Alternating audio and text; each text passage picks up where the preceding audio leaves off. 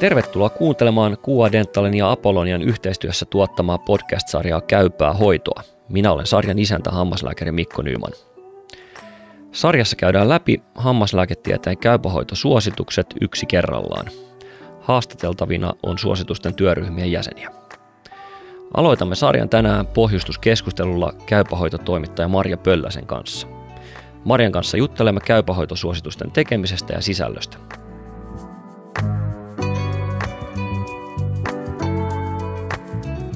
Tervetuloa haastatteluun, Maria. Kiitoksia. Oli oikein mukava, mukava että lähteä tämmöistä yhteistyötä tekemään ja hienoa, että Apollonia lähti tällä tavalla näitä käypähoitosuosituksia tekemään tunnetuksi, vaikka kyllä nyt varmaan suuri osa kollegoista ne jo tunteekin, mutta, mutta ihan mukavaa, mukavaa kokeilla uuttakin aina. Kyllä. Aloitetaan siitä, että kerro, kerro hieman kuulijoille, että kuka olet ja mikä on koulutuksesi ja mitä teet työksesi tällä hetkellä.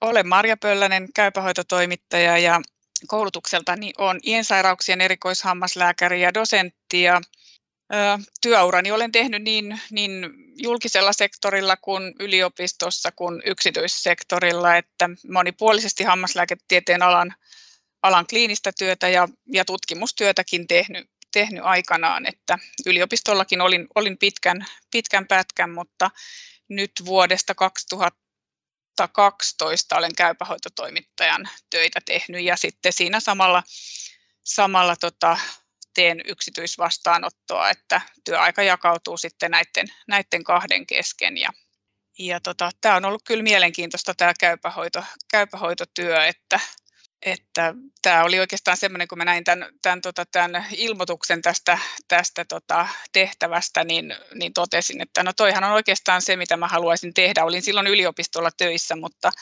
mutta tota, jotenkin se ajatuksena viehätti, että sitä tiedettä tuodaan sitten sinne kliiniseen, kliiniseen, kliiniseen työhön käyttöön, niin se oli semmoinen, mikä, mikä sai sitten hakeutumaan tähän tehtävään, että on ollut mielenkiintoista tehdä.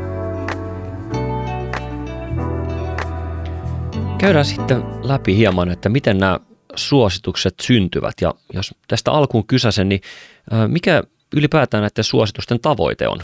Suositusten tavoitteena on tietenkin tuoda sitä, sitä tiedettä sinne käyttöön, eli, eli tätä näyttöön perustuvaa lääketiedettä, että, että meillähän on niin suositusaiheen valikoitumiseen sellaisia tiettyjä kriteereitä, että, että esimerkiksi se, että, että ne keskittyy kansan terveydellisesti merkittäviin aiheisiin ja ja, ja sillä tavalla siis tietenkin tämän kansanterveyden parantaminen on yksi, yksi tavoite ja, ja sitten myös siihen, että, että jos on kovin erilaisia hoitokäytäntöjä, niin yhtenäistään niitä hoitokäytäntöjä sitten, että, että tehdään sitä tehokasta ja vaikuttavaa hoitoa ja sitä olisi saatavilla sitten myös ympäri Suomen, että, että nämä ehkä niitä, niitä keskeisimpiä asioita. Mm. Eli se on niin kansanterveydelliset asiat, niiden pohjalta lähdetään päättämään, että mikä aihe aihe tulee, jos, jos, jos ei ole tekemässä päivitystä, vaan ihan uutta suositusta. Niin. Joo, kyllä se on oikeastaan se, se yksi, yksi tärkeimmistä kriteereistä, että, että kun aihetta lähdetään, aihettahan voi ihan kuka tahansa ehdottaa, että näitä suun alueen suosituksia usein ehdottaa Apollonia hallitus, ja voi olla, että, että on esimerkiksi jäsenistöstäkin tullut niitä ehdotuksia Apolloniaan päin, päin, ja sitten niistä lähdetään tekemään ihan tämmöistä arviota, että verkostovaliokunta Duodecimissa päättää sitten sen, että, että mitä, mitä tota, suositusta lähdetään eteenpäin viemään. Ja siellähän nämä suun alueen suositukset painii sit myös näiden lääkäripuolen suositusten kanssa, kanssa että, että niin uusia suosituksia ei ihan hirveästi vuositasolla aloiteta, että, että ehkä yhtä tai kahta suositusta uutta aloitetaan. Että tällä hetkellä tietenkin se on aina tässä vuosien varrella muuttunutkin se tilanne, että aluksi tehtiin aina, aina suositukset oli uusia ja nyt tehdään sitten päivityksiä, että, et, mutta mm. että, että se aiheen valikoituminen, niin siinä on aika semmoinen pitkä lista, mikä käydään, käydään läpi siinä, että, että miten merkittäviä erilaiset asiat, asiat on, että, että sitä, sitä siinä arvioidaan, arvioidaan sitten ja pisteytetään ihan, ihan tiettyjä, tiettyjä asioita sitten, että, Tuossa puhut Duodecimista ja Apolloniasta ja tarkennetaan vielä, että mikä on Duodecimin rooli ja mikä on Apollonian rooli näissä nimenomaan hammaslääketieteen käypähoitosuosituksessa. Eli Apolloniahan osallistuu omalta osaltaan näihin kustannuksiin, kustannuksiin eli, eli esimerkiksi näiden ryhmien kokouskustannukset menee Apollonian, Apollonian tota, kuluina ja, ja sitten käypähoitotoimittajan palkka on myös Apollonian, Apollonian kautta tulevaa rahaa tähän käypähoitotyöskentelyyn, mutta sittenhän siinä on tietenkin paljon myös muuta kulua, eli, eli sitten tämä tekninen toimituspuoli ja näiden julkaisualusta on siellä Duodekimin sivuilla ja, ja et tavallaan kulut jakautuu näiden kahden, kahden kesken. Apolloniastahan on, on varapuheenjohtaja aina sit myös verkostovaliokunnassa, eli tavallaan sit siinä, siinä suositus aiheen valikoitumisenkin prosessissa mukana ja siinä, siinä hallinnollisessa puolessa sitten tätä, tätä suositustyötä. Miten tämmöinen työryhmä lähdetään sitten kokoamaan? Kuka siinä tekee aloitteen ja rekrytoi sitten muut jäsenet?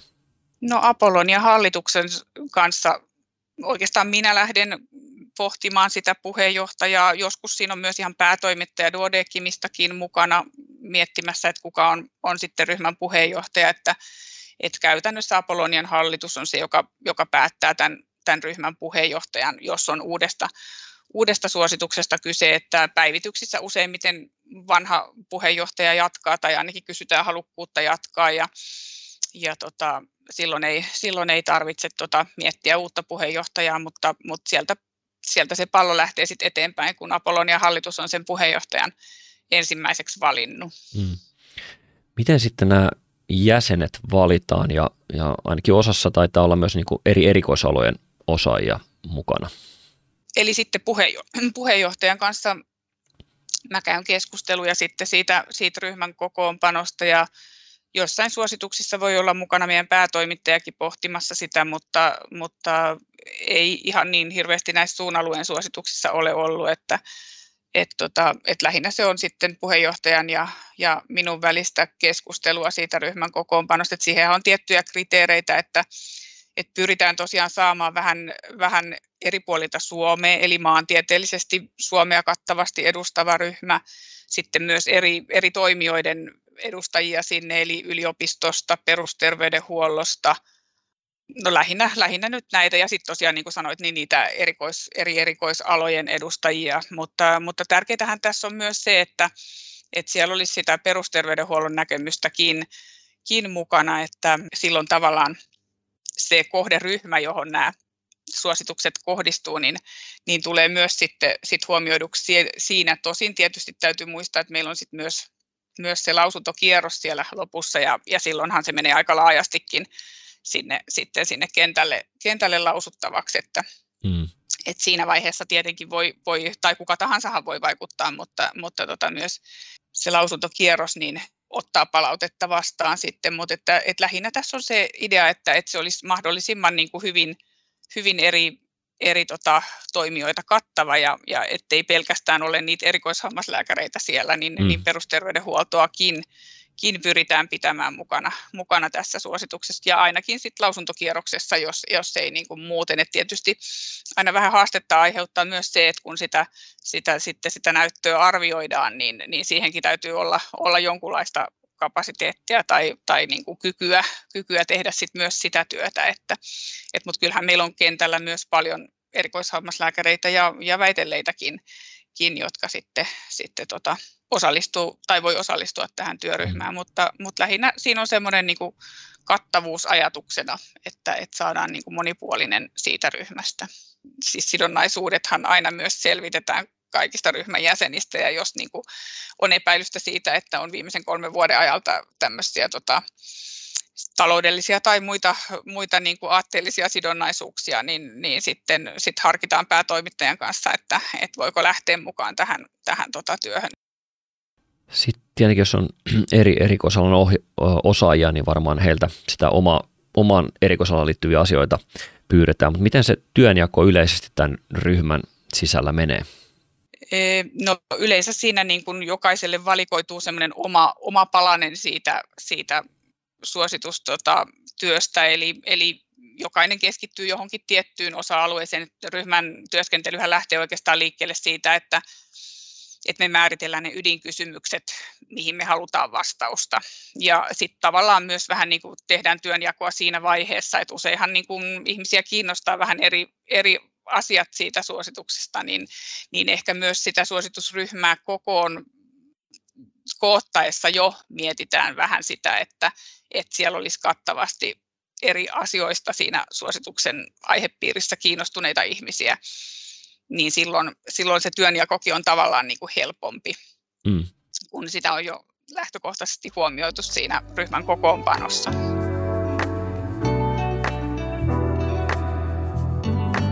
Käydään sitten vähän läpi tätä oleellista, eli tietoa.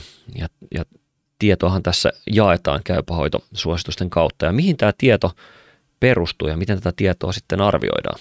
Tieteelliseen kirjallisuuteenhan tämä tieto, tieto perustuu, että, että tosiaan tämä näyttöön perustuva lääketiede, niin, niin vaikka se nyt tuntuu, että se on aina ollut, niin eihän se nyt loppujen lopuksi ihan niin kauhean, kauhean tota vanhaa vielä ole, että, että sieltä 90-luvultahan Cochrane kirjasto käynnistyi ja, ja nämä systemaattiset katsaukset, katsaukset sen myötä ja, ja käypähoito on sitten sieltä 90-luvun puolivälistä ollut, ollut olemassa. Miten sitten tota, siellä on näytön tason arviointia, myös, myös siitä puhutaan, niin avaatko vähän sen meille kuulijoille, mitä se tarkoittaa ja miten sitä pitäisi tulkita? Se on siinä mielessä tärkeä asia, että, että tosiaan niin kuin tutkimuksiahan on monenlaisia, on, on tasokkaita ja on vähemmän tasokkaita ja, ja tämähän on myös yksi asia, mitä, mitä sit nimenomaan nämä ryhmän asiantuntijat tekee, tekee eli arvioi niiden tutkimusten laatua ja, ja sitten, sitten myös, eli Eli kun meillä on ydinkysymys, niin yleensä semmoiseen etenkin hoitoon liittyvään asiaan, niin pyritään saamaan taustalle sitten tämmöinen niin sanottu näytönastekatsaus, johon kerätään siihen aiheeseen liittyvä kirjallisuus, tieteellisesti julkaistu kirjallisuus, ja, ja sitten arvioidaan niiden tutkimusten laatu, eli onko ne tasokkaita, kelvollisia vai heikkolaatuisia, ja usein sitten, jos on paljon heikkolaatuisia, niin välttämättä niitä ei ole tarve ottaa mukaankaan, jos on tasokkaita tutkimuksia. Ja, ja sitten yleensä pyritään mieluummin ottamaan just mukaan näitä tasokkaita tutkimuksia, jos niitä vaan aiheeseen liittyen on. Ja niiden pohjalta sitten tehdään semmoinen synteesi, eli näytönastekatsauksessa voi olla useita tutkimuksia, joissa sitten voi laadu, laatu vaihdella ja, ja sitten niistä tavallaan niin kuin vedetään yhteen se, eli, eli näytön astehan me määritellään kirjaimilla varmaan, kaikille on tuttua nämä A, B, C, D, ja, ja niistä se A on se vahvin näyttö, ja se tarkoittaa sitä, että meillä on sitten useita tasokkaita tutkimuksia, jotka näyttää samansuuntaisesti sitä tulosta, ja oikeastaan me ei enää ajatella, että, että uudet tutkimukset kauheasti mu- voisi muuttaa enää sitä, että se on vähän niin kuin sit jo, voiko nyt sanoa, että, että tutkimustulokset on koskaan ihan täysin varmoja, mutta, mutta sitä pidetään niin kuin vahvana näyttönä, kun taas sitten kun me mennään sinne C-tasolle, niin silloin meillä ei lainkaan ole sitten enää, enää tota niin, niin tota, tasokkaita tutkimuksia, ei välttämättä niitä ole montaa, eli, eli meillä voi olla siellä kelvollisia tutkimuksia, esimerkiksi yksi. Tai sitten meillä voi olla tasokkaita tutkimuksia, mutta niiden tulokset näyttääkin vähän ristiriitaa, eli, eli ne ei olekaan ihan niin kuin johdonmukaisesti kaikki samaan suuntaan näyttäviä. Mm. Eli tällaisia asioita, asioita joudutaan niin kuin pohtimaan siinä. Ja sitten tietysti niin kuin kun lukija lukee sitä suositusta, niin se kirjainkin jotain siellä merkitsee. Eli tavallaan niin kuin jos miettii sitten, niin, niin se C-näyttö voi ollakin jo, että se ei olekaan enää ihan niin vahva, että, että sitten aina lukija joutuu itse soveltamaan, että miten hyvin tämä suositus nyt niin kuin soveltuu tämän potilaan hoitoon, että sehän tässä on keskeistä, että eihän käypähoitosuositukset tarkoita sitä, että aina jokaiselle täytyy tehdä just näin, vaan, vaan nehän on sitten myös sovellettava sen potilaan hoitoon. Aivan, eli jos on A- tai B-tason näyttöä, niin silloin, silloin on aika, aika luotettavaa, ja jos C- tai D, niin sitten se sopii vähän tarkemmin miettiä, kun tekee hoitopäätöstä. Niin. Kyllä, juuri näin. Nythän sitten tutkimusdatahan tulee koko ajan lisää Suomesta ja kansainvälisesti, niin miten, miten tämä sitten varmistuu, että nämä ovat ajan tasalla nämä suositukset, joita kliinikot sitten käyttävät?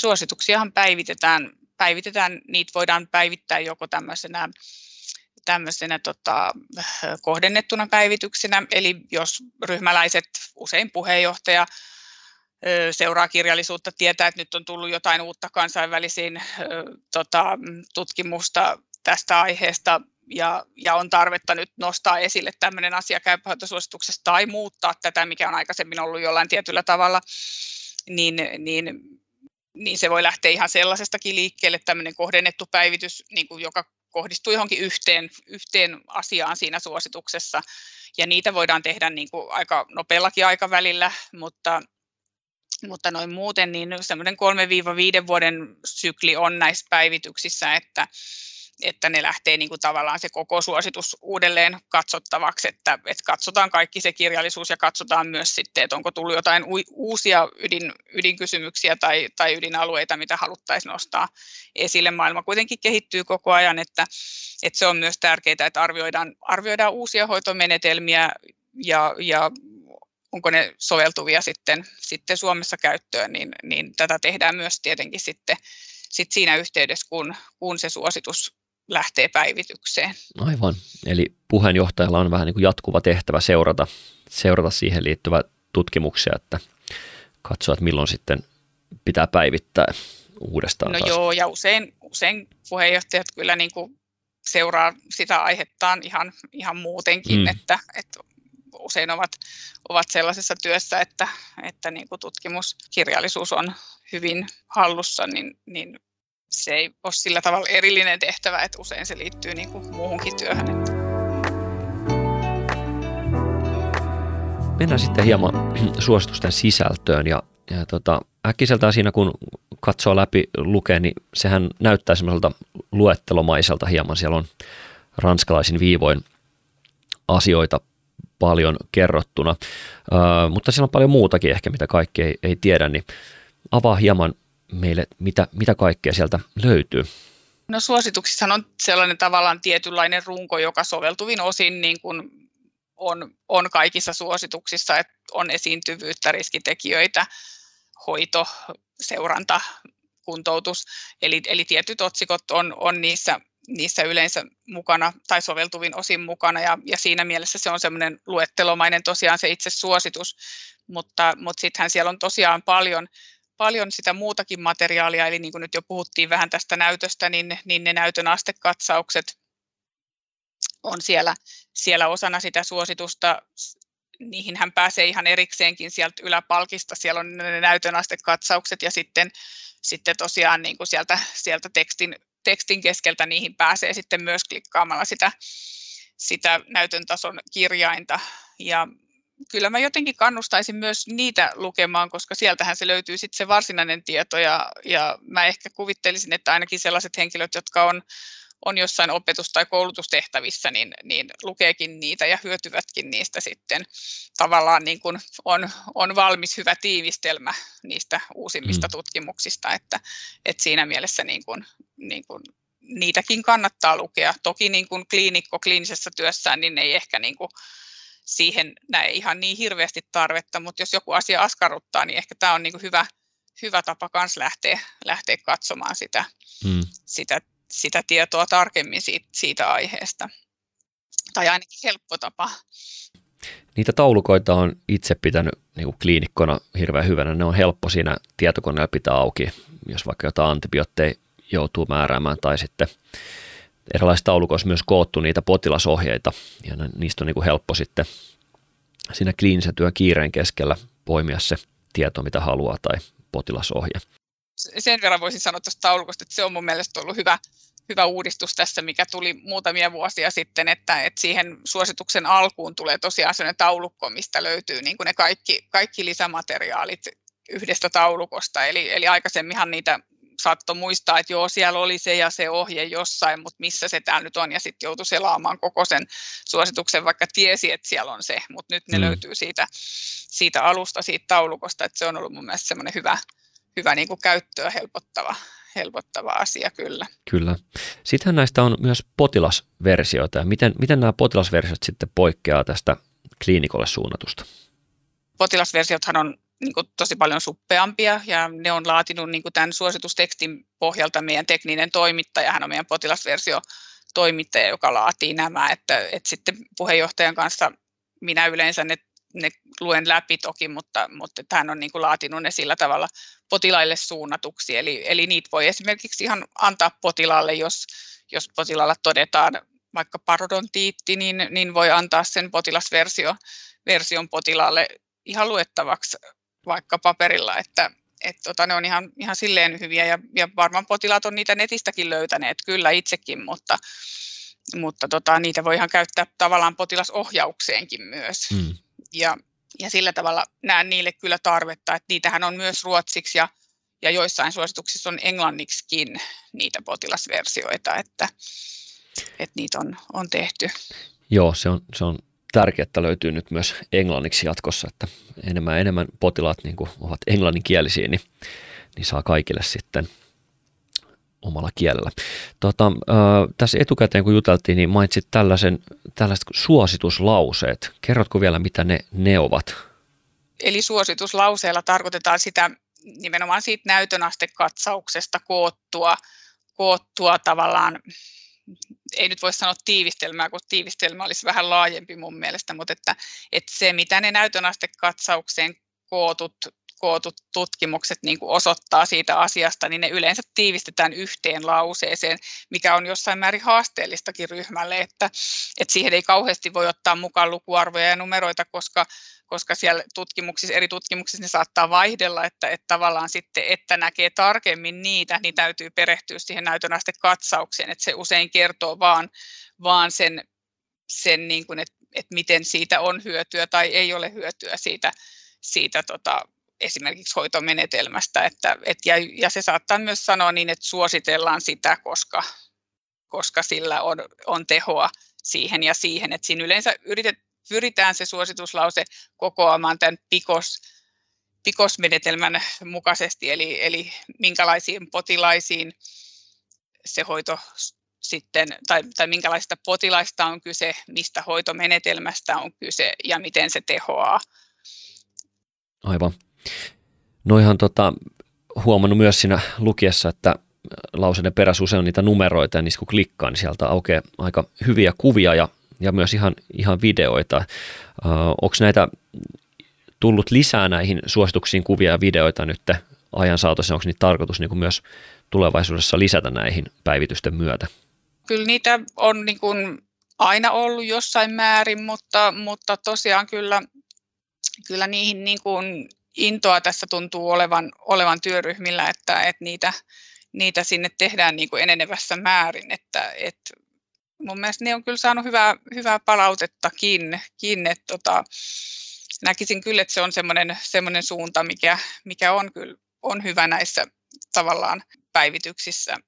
Se on ihan, ihan totta, että niin kuin kliinikkona, kun tekee, kuitenkin joudutaan temppuja tekemään paljon, niin se on yllättävän iso hyöty siitä, kun näkee, miten niin kuin ammattilainen sen tekee esimerkiksi tuosta TMD-puolelta, niin, niin kun näkee professori Yrsalle Bellin tekevän purantakisko purantakiskon valmistuksesta, niin siitä saa heti paljon, paljon niin kuin apua omaan työhön. Toinen, mikä mun mielestä on hyvä, että siellä on nyt myös niitä, niitä potilasohjeitakin sitten, sitten, että voi potilastakin ohjaistaa omahoidossa esimerkiksi niin kuin näiden videoiden avulla, niin ne on myös ne on kans hyviä, hyviä sitten, että voi, voi potilaallekin, niin kuin, eli nämähän on kuitenkin avoimesti kaikille saatavilla, saatavilla täällä käypähoitosivuilla, niin, niin siellä voi, voi sit niin potilaatkin, toki niitä täytyy potilaiden kanssa käydä yhdessäkin läpi ensin, mutta että sitten niin kuin on helpompi ehkä kotonakin toteuttaa, kun voi samalla katsoa, katsoa sit videolta. Kyllä. Että,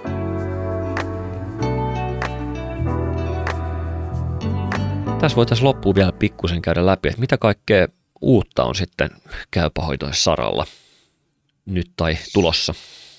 Ne on ehkä semmoinen asia, mitä kanssa haluaisi pitää mielessä, että on näitä vältä viisaasti suosituksiakin, eli niitäkin aina pyritään sitä suositustyötä tai päivitystä tehdessä niin identifioimaan, että onko jotain sellaisia hoitomenetelmiä, mitä haluttaisiin ikään kuin kitkeä pois tai jättää unholaan, että, että ne, on, ne on yksi asia, mikä on tullut tässä niin kuin tämän mun, mun käypähoitotoimittajan työskentelyn aikana, niin nämä vältä viisaasti suositukset ja ja sitten nythän ei ole kovin kauaa vielä ruotsiksi käännetty, eli ihan kaikkia suosituksia ei varmaan suun alueeltakaan ole vielä käännetty ruotsiksi, mutta ihan niin tämä koko suositusteksti käännetään nyt ruotsiksi semmoisessa projektissa.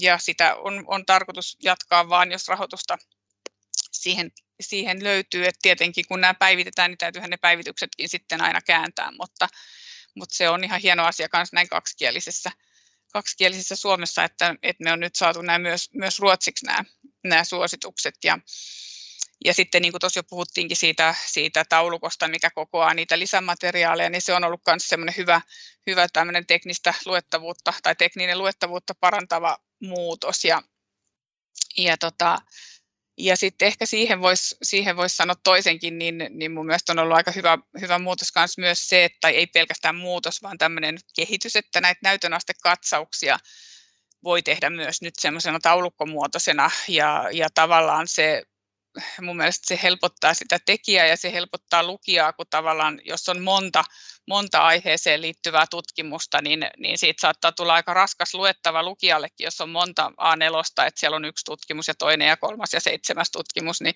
niin sitten kun se on yhdessä taulukossa, missä on kerrottu ne numeeriset tulokset, niin, niin jos niistä on kiinnostunut, niin se on aika, aika tota, informatiivinen luettava. Ja sitten ehkä, ehkä vielä viimeisimpänä voisi nostaa tähän esille, niin, niin potilaiden osallistamisen näihin, näihin suositustyöskentelyyn. Eli, eli se on nyt ihan uusi alkamassa oleva, oleva asia. Eli, eli potilaat mukaan hanke on ollut tässä nyt hetken aikaa, hetken aikaa tuota kehitteillä ja, ja nyt siihen alkaa olla prosessit selvillä. Eli, eli on tarkoitus myös sitten hakea sitä potilasnäkökulmaa minkälaiset lopputulosmuuttujat on potilaalle merkityksellisiä. Ehkä me lääkärit ei aina osata ajatella sitä ihan, ihan niin potilaan kannalta, niin, niin tämä on mun mielestä myös ihan hyvä, hyvä tota, uusi, uusi mm, avaus, avaus tavallaan, että, että potilaidenkin näkökulmaa haetaan näihin ja siihen meillä on, meillä on kehitetty monia tai, tai niin kuin identifioitu monia,